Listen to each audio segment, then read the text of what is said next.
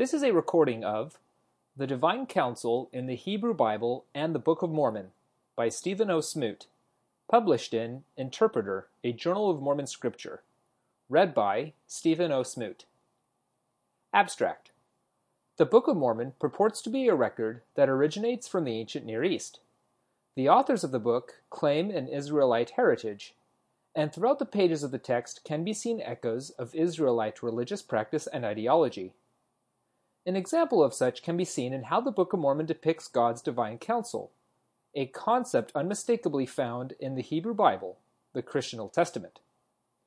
Recognizing the divine council in both the Hebrew Bible and the Book of Mormon may help us appreciate a more nuanced understanding of such theological terms as monotheism, as well as bolster confidence in the antiquity of the Nephite record. I saw the Lord sitting on his throne, with all the host of heaven standing beside him, to the right and to the left of him. 1 Kings 22:19. He saw God sitting upon his throne, surrounded with numberless concourses of angels, in the attitude of singing and praising their God. 1 Nephi 1:8. Although most of its narrative takes place in ancient Mesoamerica, the Book of Mormon is yet in many regards a book rooted in the ancient Near East. The book opens during the commencement of the first year of the reign of Zedekiah, king of Judah shortly before the Babylonian decimation of Judah at the beginning of the 6th century BC. Its primary authors were Israelites, and its later authors and eponymous editor, even as ancient Mesoamericans, were evidently familiar with Israelite literary conventions. Even after centuries of integration and exchange with the cultures of ancient Mesoamerica, Book of Mormon peoples retained at least some degree of cultural familiarity with the ancient Near East. For instance, the Book of Mormon exhibits, in many respects, an intimate familiarity with ancient Israelite religious concepts.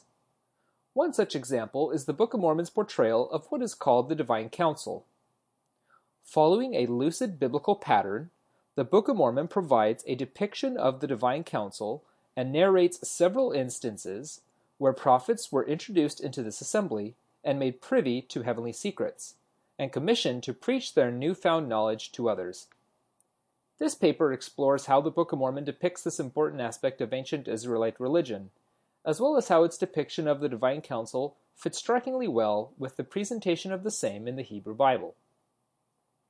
Israelite monotheism, polytheism, and monolatry. Before looking at the divine council in the Hebrew Bible and the Book of Mormon, however, we must first define the terms used in this paper as well as their significance from a biblical perspective. Biblical texts such as the first commandment of the Decalogue, You shall have no other gods before me, the Shema of Deuteronomy, Hear, O Israel, the Lord our God is one Lord, and the polemics of Isaiah, are typically marshaled to buttress the claim made in contemporary mainstream Judeo Christianity that the Hebrew Bible is strictly monotheistic. It acknowledges only the existence of Yahweh, the God of Israel. While it is commonplace to speak of the biblical depiction of God as monotheistic, there is in fact a much more complex phenomenon occurring in the pages of the text, to say nothing of what occurred in Israel's history as manifest in recovered extra-biblical texts and artifacts. This includes an acknowledgement of the existence of a plurality of divine beings. So clear these, are these polytheistic tendencies in the Bible that Gerald Cooke began his foundational 1964 study with the following admonition. Any serious investigation of conceptions of God in the Old Testament must deal with the recurrent references which suggest a pluralistic conception of deity.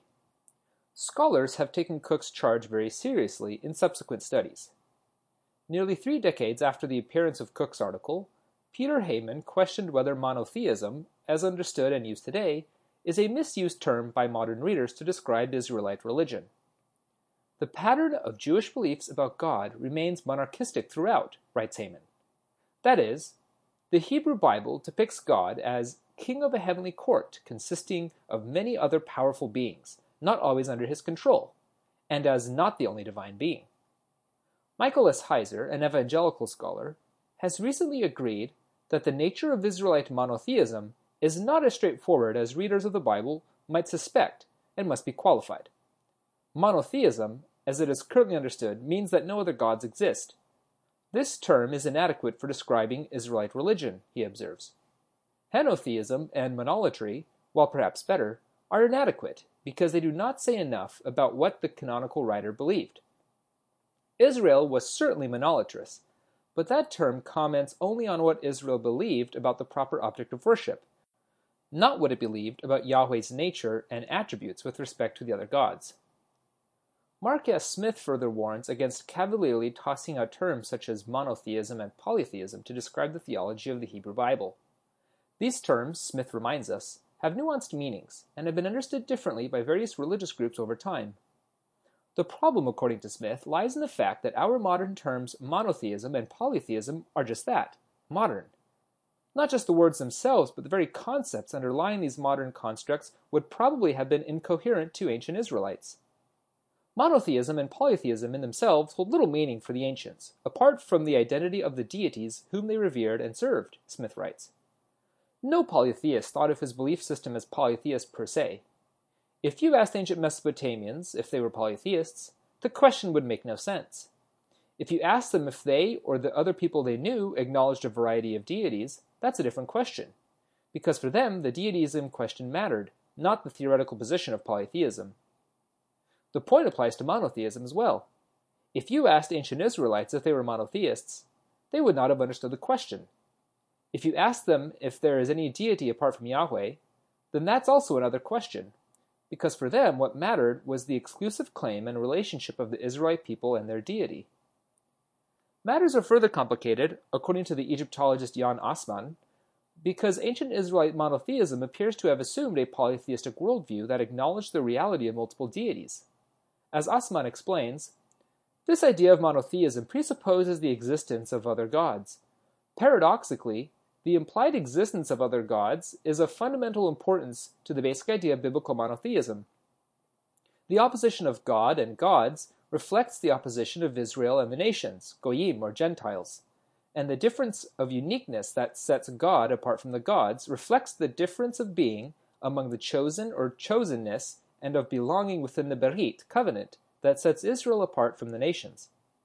In the same sense, that the idea of the chosen people presupposes the existence of other peoples, the idea of the one God, Yahweh Echad, presupposes the existence of other gods. Decisive is not the oneness of God, which is a philosophical idea, but the difference of God. The biblical concept of God is not about absolute, but about relational oneness. And so we are left wondering just how to describe the religious system of biblical Israel. Indeed, the recent treatment by Benjamin Sommer indicates that the debate is not likely to be resolved to everyone's satisfaction anytime soon. Contrary to Hayman, for instance, Sommer believes monotheism is in fact an appropriate term to define the biblical conception of deity, especially with regards to describing how Israelite religion differs crucially from its environment, but nevertheless acknowledges that any definition of monotheism used to describe ancient Israelite religion must nevertheless account for the clear evidence of polytheism in the Hebrew Bible. Studying the Hebrew Bible within its own cultural context suggests that the polarity between monotheism and polytheism is of less explanatory value than many students of religion suppose, he remarks. However one interprets the relevant biblical passages, it must be admitted that the possibility that biblical texts describing a divine council are polytheistic must be taken seriously. Since our modern term monotheism may or may not do justice in describing the Israelite conception of God, we are put in an awkward position how to translate biblical concepts into a modern vocabulary. Perhaps the closest modern word to describe Israelite religion is one mentioned above, namely monolatry, the worship of one God, especially where other gods may be supposed to exist. In a monolatrous religious system, one deity is reserved for worship without explicitly denying the existence of other gods. This may be the most appropriate modern term to describe early Israelite religion, inasmuch as monotheism appears to be inadequate, polytheism too far reaching, and henotheism, which posits that other familial, tribal, or national gods may not only exist but may also be the object of syncretic worship, does violence to the biblical injunction for Israel to reserve worship for Yahweh alone. This should not be too difficult for Latter day Saints to grasp, inasmuch as our own modern conception of God is arguably monolatrous. The prophet Joseph Smith articulated what is apparently a monolatrous theology in a discourse given on June 16, 1844. Paul says there are many gods and many lords. The prophet preached on that occasion, appealing to 1 Corinthians 8 5 6. I want to set it forth in a plain and simple manner. To us there is but one God, that is, pertaining to us, and he is in all and through all.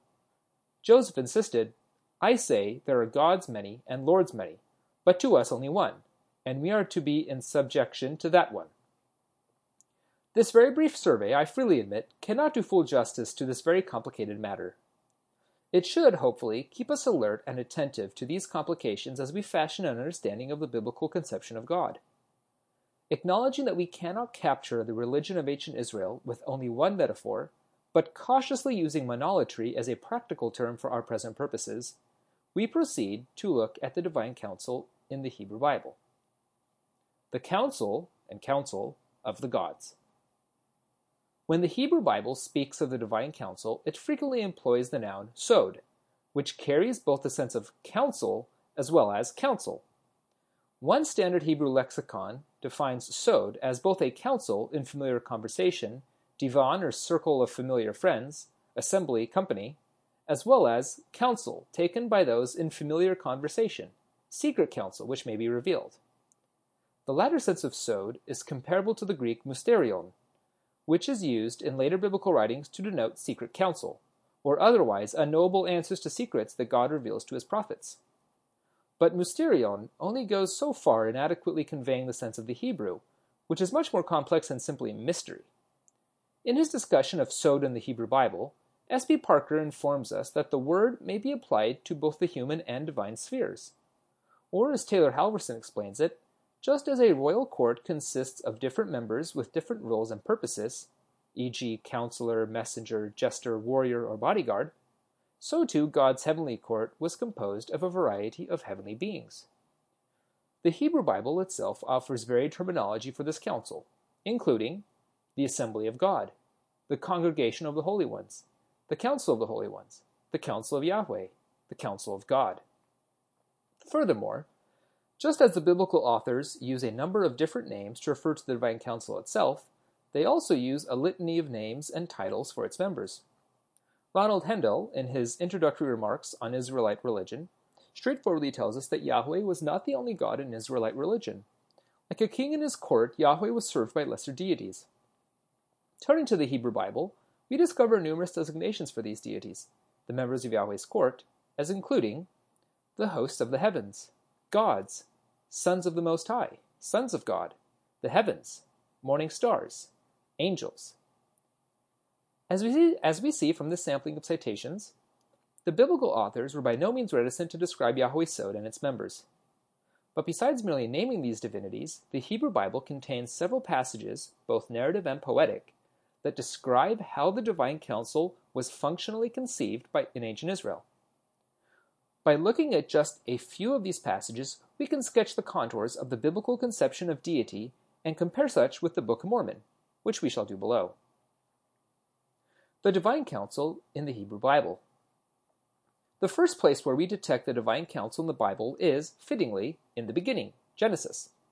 According to the account of the creation found in Genesis 1, verse 1 through 2, verse 4, the last creative command of God was, let us make humankind in our image, according to our likeness. The presence of the first person plural prefix on asa and the first person common plural suffix on both tselem and demut has long perplexed Orthodox Christian and Jewish exegetes, whose strict monotheism did not allow them to even entertain the idea of a plurality of gods. Such interpreters have commonly offered the argument that Genesis 1 26 27 is an example of what is commonly called the pluralis majestatis.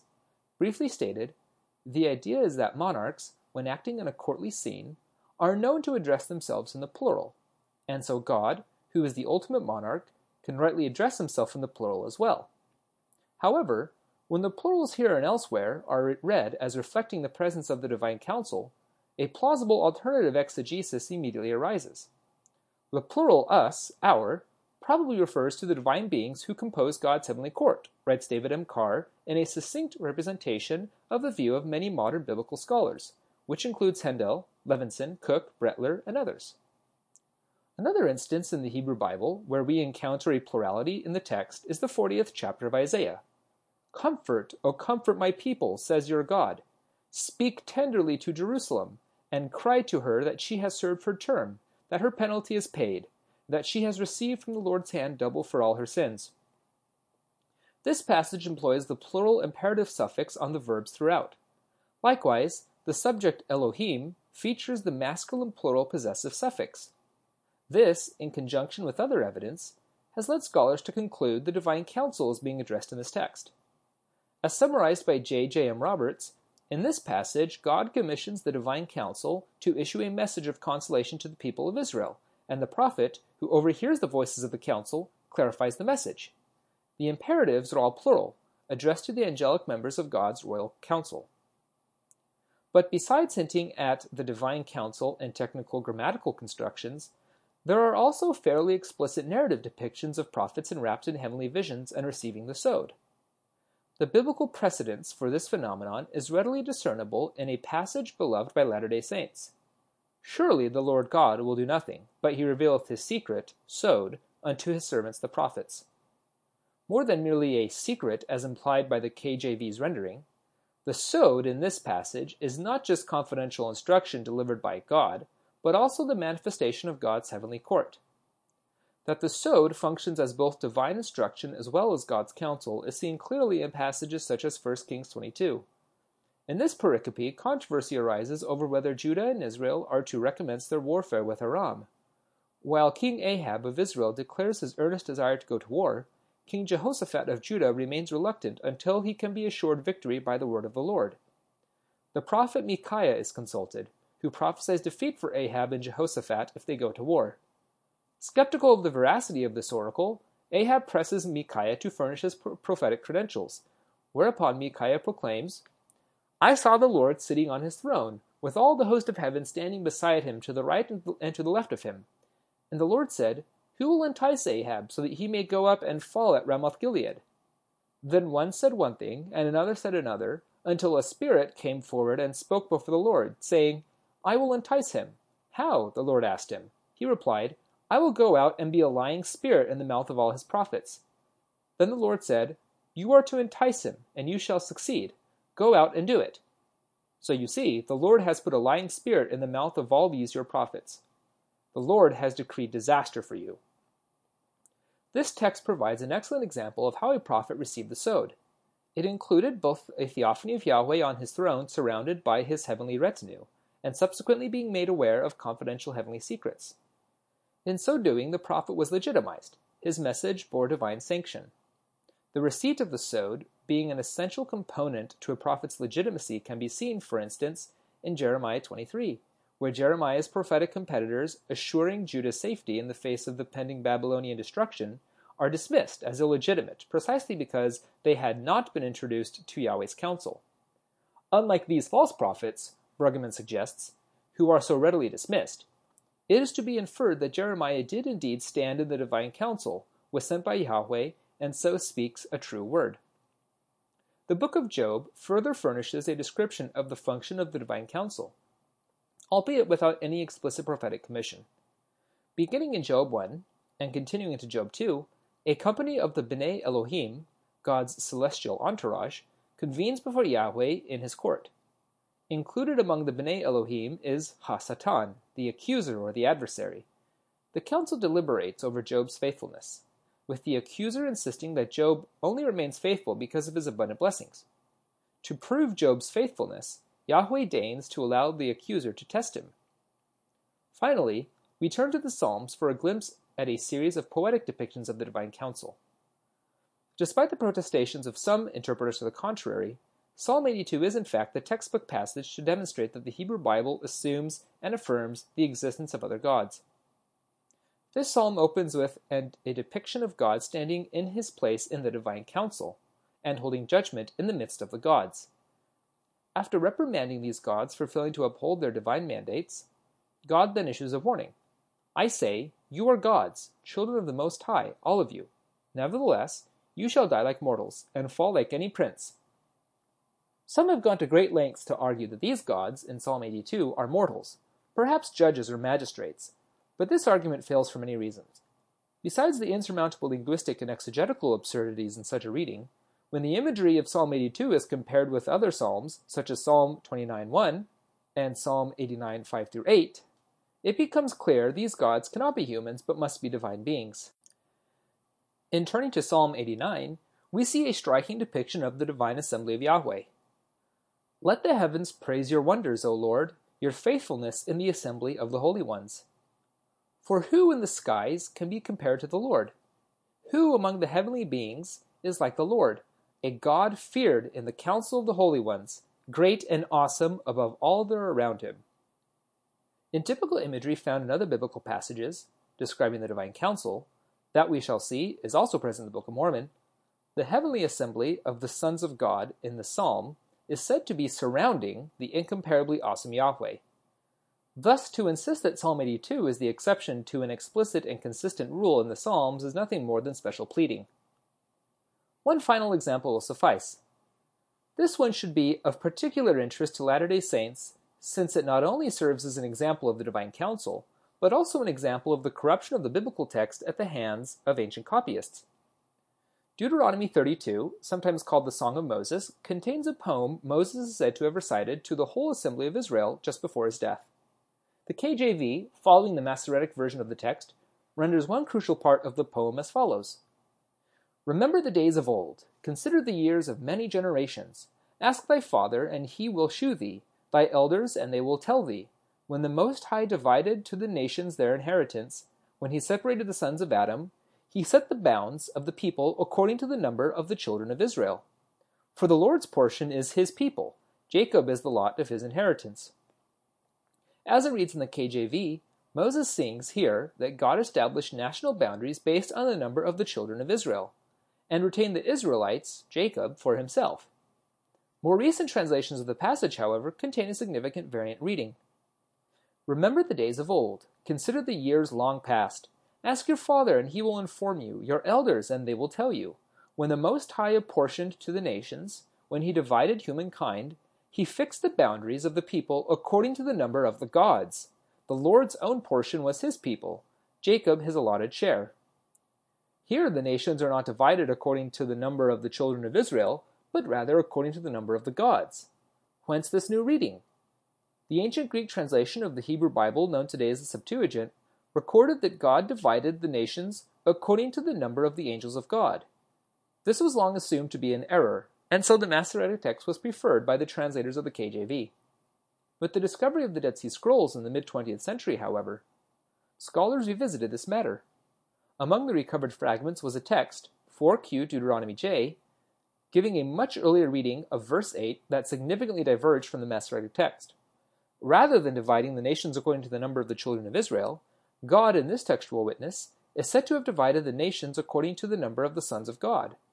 Carmel McCarthy, writing in the authoritative Biblia Hebraica Quinta, could see no other reason for this variant than it arose through deliberate emendation by scribes with theological motives.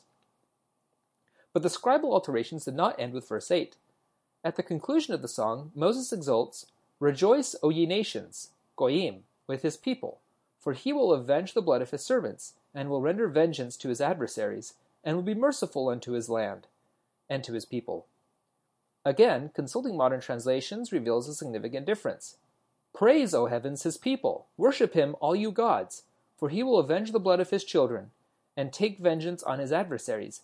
He will repay those who hate him, and cleanse the land for his people. The reading provided by the New Revised Standard Version, among other modern translations, draws from the textual witness 4q Deuteronomy Q. As preserved in this fragment, Moses adjures the members of the divine council, identified as gods, Elohim, to worship Yahweh. A poetic parallelism conceptually linking the heavens and the gods is also evident in the Qumran version, but lost in the Masoretic reworking, which changed heavens to nations and omitted reference to the gods worshiping Yahweh altogether. The reading in 4q Deuteronomy Q aligns closely with the Septuagint, which represents Moses as commanding, Rejoice, O heavens, with him, i.e., God and bow down before him, all you sons of God. The transmission of Deuteronomy 32 indicates that the divine council is, or was, so overtly present in the text that scribes wishing to downplay the apparent polytheism undertook alterations that would make it theologically suitable for emerging Orthodox trends towards a purer monotheism. Bernard Levinson sees in this passage mythological imagery of God presiding over the divine council that almost certainly challenged the monotheism of the copyists handling the text, which in turn triggered the attempt to purge the text of polytheistic elements. Paul Sanders summarizes the current scholarly consensus on this matter nicely. Both in verse 8b and 43a, the fragments from Qumran contain references to gods besides Yahweh, whereas such references are not found in the Masoretic text and the Samaritan Pentateuch. In the latter versions, the absence of these references would seem to be due to deliberate emendation. To summarize, the Hebrew Bible contains rich and dramatic depictions of God's Sod, his intimate cabinet of attending divine beings that he consults in his dealings. As we've seen, these deities are clearly depicted as existing just as much as Yahweh himself, thus negating any conventional use of monotheism to describe the Hebrew Bible's depiction of God. However, these deities are never said to be the objects of proper worship by the prophets who participate in the Sod, thus negating any use of polytheism or henotheism. If space permitted, we would look more closely at additional depictions of the divine council in the Hebrew Bible, and would explore what terms to use to describe the biblical understanding of God. Suffice it to say that the Hebrew Bible is saturated with depictions of the divine council. The divine council in the Book of Mormon. With this understanding of the divine council in mind, we now turn our attention to the presence of this council in the Book of Mormon. Before we begin our investigation, it must be acknowledged that the Book of Mormon's depiction of the divine council is neither as frequent nor explicit as the depiction in the Hebrew Bible. Possible reasons for this want of explicit detail might include the fact that, by their own admission, Book of Mormon authors and redactors were obliged to heavily abridge their accounts due to the lack of space on their writing medium. Another likely reason, as suggested by Mark Alan Wright, is that as Lehite prophets integrated with the predominant Mesoamerican culture around them, they began naturally to couch their experiences in the cultural language and paradigm of Mesoamerica rather than the ancient Near East. After all, each prophet was a product of his own culture and the manner in which the divine was manifested to the prophets was largely defined by the semiotics of their culture. Be that as it may, there are nevertheless narrative details in the Book of Mormon that bespeak a presence of the divine council. The Nephite record wastes no time in introducing the divine council to its readers, in fact. After a characteristically Near Eastern colophon, Nephi begins his account by describing the prophetic commission of his father Lehi. Embedded within his account is specific language indicating that Lehi followed the example of the prophets in the Hebrew Bible who also received Yahweh's Sod, including Lehi's contemporary Jeremiah. The account in 1 Nephi begins with a report of Lehi's prophetic activity in Jerusalem on the eve of its razing by Nebuchadnezzar II, the king of the Neo-Babylonian Empire, who suppressed an unsuccessful Judahite uprising and sacked Judah's capital in 587 BC. Wherefore it came to pass that my father Lehi, as he went forth, prayed unto the Lord, yea, even with all his heart, in behalf of his people. And it came to pass, as he prayed unto the Lord, there came a pillar of fire, and dwelt upon a rock before him, and he saw and heard much. And because of the things which he saw and heard, he did quake and tremble exceedingly. What did Lehi see that was so terrible? Nephi writes that his father saw the heavens open, and he thought he saw God sitting upon his throne, surrounded with numberless concourses of angels, in the attitude of singing and praising their God. From the midst of these heavenly beings, he saw one descending out of the midst of heaven, and he beheld that his luster was above that of the sun at noonday, and he also saw twelve others following him, and their brightness did exceed that of the stars of the firmament. And they came down and went forth upon the face of the earth. One of these heavenly beings, Nephi writes, came and stood before my father, and gave unto him a book, and bade him that he should read.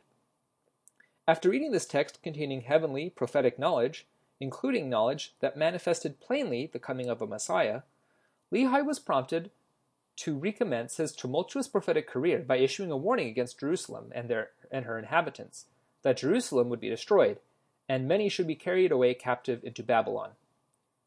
Upon the completion of this revelation, Lehi was overcome with ecstasy, and joyfully exclaimed, Great and marvelous are thy works, O Lord God Almighty!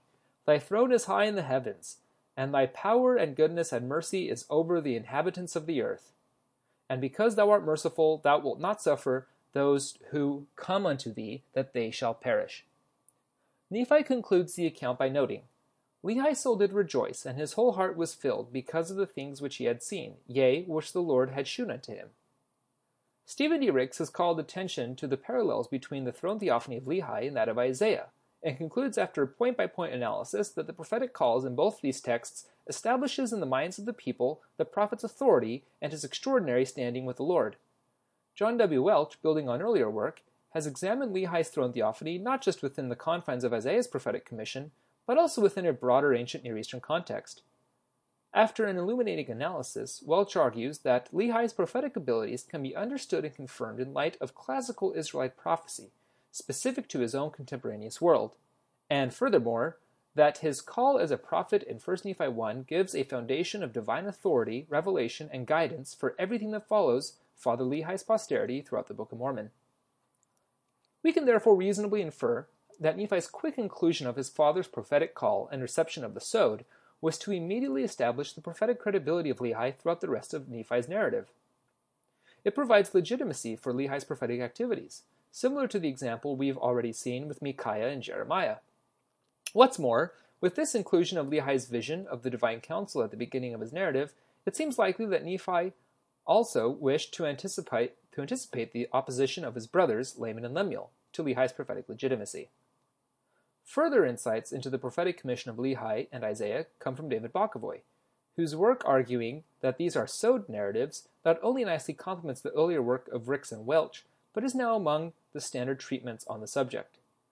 Bokovoy argues, Lehi appears like Isaiah as a messenger sent to represent the assembly that had convened in order to pass judgment upon Jerusalem for a violation of God's holy covenants. Nephi's account may represent this subtle biblical motif through a reference to Lehi assuming the traditional role of council member, praising the high God of the assembly. In turning to Isaiah 6 itself, we quickly discern several convergences between the two accounts. Exactly like Lehi, Isaiah is reported to have seen Yahweh sitting on a throne high and lofty, and to have been introduced to the divine council, seraphs who were in attendance above Yahweh, who also praised Yahweh with, acc- with acclamations of, Holy, holy, holy is the Lord of hosts, the whole earth is full of his glory. The reactions of Lehi and Isaiah are similar, with both prophets reacting to their respective theophanies and with wonder and terror, as are their respective commissions to pass judgment upon the wicked inhabitants of Jerusalem. A pertinent question is if these parallels occur coincidentally or purposefully. Given Nephi's access to Isaiah's writings, which he quotes at length, and the evidence examined above, it seems highly likely that Nephi deliberately crafted or likened the narrative of his father's experience to mirror Isaiah's. This suggests a very cogent and conscious literary development of the narrative of Lehi's Sod vision. Perhaps Nephi paid careful attention to formulate his father's vision to read like the visions of other biblical prophets, particularly Isaiah, and he established a logical beginning point that would establish Lehi as a prophet. This is not to negate the reality of Lehi's vision, or to otherwise suggest that it was merely literary fabrication, but rather to say that Nephi consciously employed these literary methods in the description of his father's experience. Important to note at this point is Alma's Sod experience reported in Alma 36, which directly quotes the text of Lehi's throne theophany. While in his near death state after being rebuked by an angel, Alma relates the following to his son Helaman Methought I saw, even as our father Lehi saw, God sitting upon his throne, surrounded by numberless concourses of angels, in the attitude of singing and praising their God. Thereafter, Alma reported his reception of heavenly knowledge through this theophany, namely, that inasmuch as ye shall keep the commandments of God, ye shall prosper in the land, which is what in turn prompted him to recommence his missionary activities in declaring repentance. As with Isaiah and Lehi, Alma was commissioned to be a prophet in the same pattern, he was called up into God's divine council. Note that Alma is said to have both seen God and been instructed by angels, given heavenly knowledge, and commissioned to preach a divine message. And, like Nephi, it seems that Mormon took extra care to ensure that his readers would catch the connection between Lehi's commission and Alma's. He even goes so far as to quote Alma as repeating the words of Lehi found on the small plates. Continuing further into Nephi's narrative, we turn to the account in 1 Nephi 11. In this text we read of Nephi pondering in his heart the meaning of another of his father's many visions. Nephi is then suddenly caught away in the Spirit of the Lord, yea, into an exceedingly high mountain, and engages in a dialogue with the Spirit, who interrogates Nephi on whether he believes the vision of his father. Nephi answers in the affirmative, whereupon the Spirit, like the seraphs of Isaiah 6 and the angels of 1 Nephi 1, proclaims, Hosanna to the Lord, the Most High God, for he is God over all the earth, yea, even above all. What follows is a revelation wherein Nephi is granted the same, or at least a similar, version of the version of his father in 1 Nephi 8, and the interpretation of the symbols thereof. Certainly there is much to be said of this account, including the fact that it captures another authentic aspect of pre-exilic Israelite religion. We turn again to Bokovoy, who offers a reading of this text as Nephi's own Sod experience. When read in light of our understanding of the divine council, this text reveals that Nephi's conversion echoes an ancient temple motif.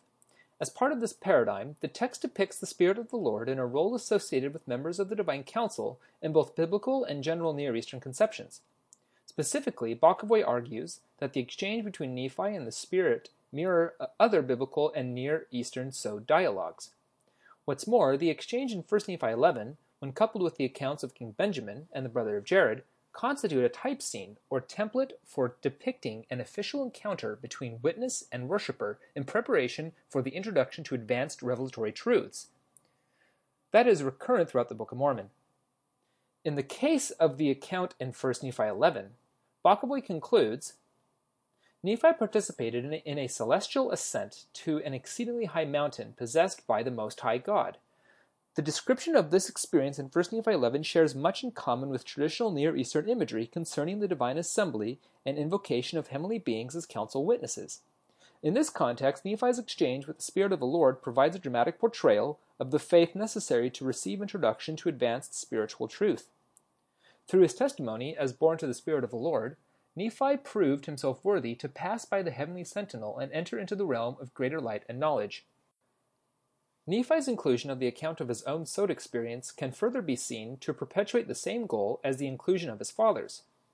Remembering that one aspect of the Sod narrative is to establish the legitimacy of a prophet's calling, particularly in a time of controversy, this casts Nephi's account of his Sod experience in a new light. In this instance, the controversy arose between Nephi and his elder brothers over the matter relating to the interpretation and meaning of their father's vision. Upon returning to his family after his sequestered vision, Nephi was grieved to discover that his brothers were disputing one with another concerning the things which my father had spoken unto them. The cause of this contention was due to the esoteric nature of Lehi's vision, which was hard to be understood save a man should inquire of the Lord. Behold, the brothers lamented concerning aspects of their father's vision, we cannot understand the words which our father hath spoken. Nephi informed his brothers that their ignorance stemmed from the fact that, unlike him, they had not inquired of God, and therefore were not privileged to receive the requisite knowledge needed to understand their father's vision. Nephi thus established his own credibility as his father's prophetic successor. Having participated in the Sod, Nephi was granted the heavenly secrets needed to know and understand the apocalyptic visions granted to his father. These same heavenly secrets were not imparted to Nephi's brothers, who were barred from participating in the Sod because of the hardness of their hearts. Do ye not remember, Nephi urged his brothers, the thing which the Lord hath said, If ye will not harden your hearts, and ask me in faith, believing that ye shall receive, with diligence and keeping my commandments, surely these things will be made known unto you. To cap off his record, Nephi earnestly implored his readers to become fluent in the tongue of angels, which Neal Rappleye has convincingly argued was the young prophet's idiomatic language for entering the presence of the heavenly assembly and becoming a deified member therein. This democratization, we might call it, of the Sod experience would have been radical by the standards of Nephi's pre exilic Israelite religious culture, given that the Sod experience was reserved for prophets. But by his own generous standard, as well as the standard of what would eventually become idealist Nephite egalitarianism, this is understandable. Nephi makes it clear that he himself has stood in the council and become one of the heavenly hosts, and now speaks with the tongue of angels. Nephi also makes it clear, however, that this is not merely the prerogative of the prophets. Nephi carefully crafted narrative teaches that all are both invited and commanded to follow the path that leads to entrance into the Lord's presence, and ultimately grants membership into the heavenly assembly. Continuing further into the Book of Mormon, we discover the account in Mosiah 22 that serves as a council text on a temporal level. In ancient Near Eastern thought, the earthly court of the king was, at least ideally, the earthly counterpart to God's heavenly council. In this chapter, Ammon and Limhi consulted, one could say counseled, with the people as to how they should deliver themselves out of bondage. The people gathered themselves together and deliberated for some time, with Gideon eventually presenting himself before the king with a desire to be the king's servant and deliver this people out of bondage. Gideon successfully pled his case, and was commissioned to be an agent of the king's in delivering a perfidious tribute of wine to their Lamanite captors to incapacitate them during the people's escape. The format of the proceedings of the council scene in Mosiah 22 follows that of the divine council scenes in 1 Kings 22 and Isaiah 6 and 40 nicely, albeit on a temporal level. Another possible divine council narrative can be found in Helaman 10, although with some irregularities. Regardless of these irregularities, this narrative is worth looking at, as it offers some details that seem to indicate a divine council scene. In this account, Nephi, the son of Helaman, returned defeated after being rejected as a prophet by the people of Nephi. And it came to pass that there arose a division among the people, inasmuch that they divided hither and thither and went their ways. This is a classic setup for a divine council narrative, where controversy arises that will eventually need settling by prophetic intervention.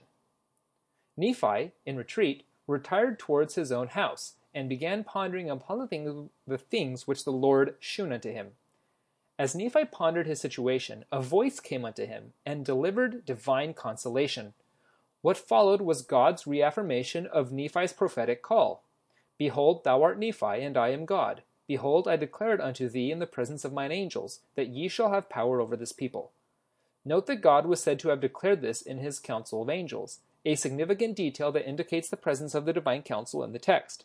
What makes this possible divine council account irregular is that Nephi is never explicitly said to have seen God and his council, but rather that a voice merely came to him. The silence does not entirely rule out the possibility that Nephi saw the council as he heard the voice, but the lack of an affirmat- affirmatively explicit narrative detail is such that it cannot be positively said that he did. Another irregularity is that God, and not one of his divine messengers, is said to have given Nephi his call directly, in the examples previously commissioned, it is one of the messengers of the council that delivers the commission. Notwithstanding these irregularities, what follows the commission is like the prophetic call narratives examined in this paper, as Nephi did return unto the multitudes and began to declare unto them the word of the Lord, straightway after his theophany. Conclusion Much more could be said about the divine council in the Hebrew Bible and the Book of Mormon than this brief survey will allow.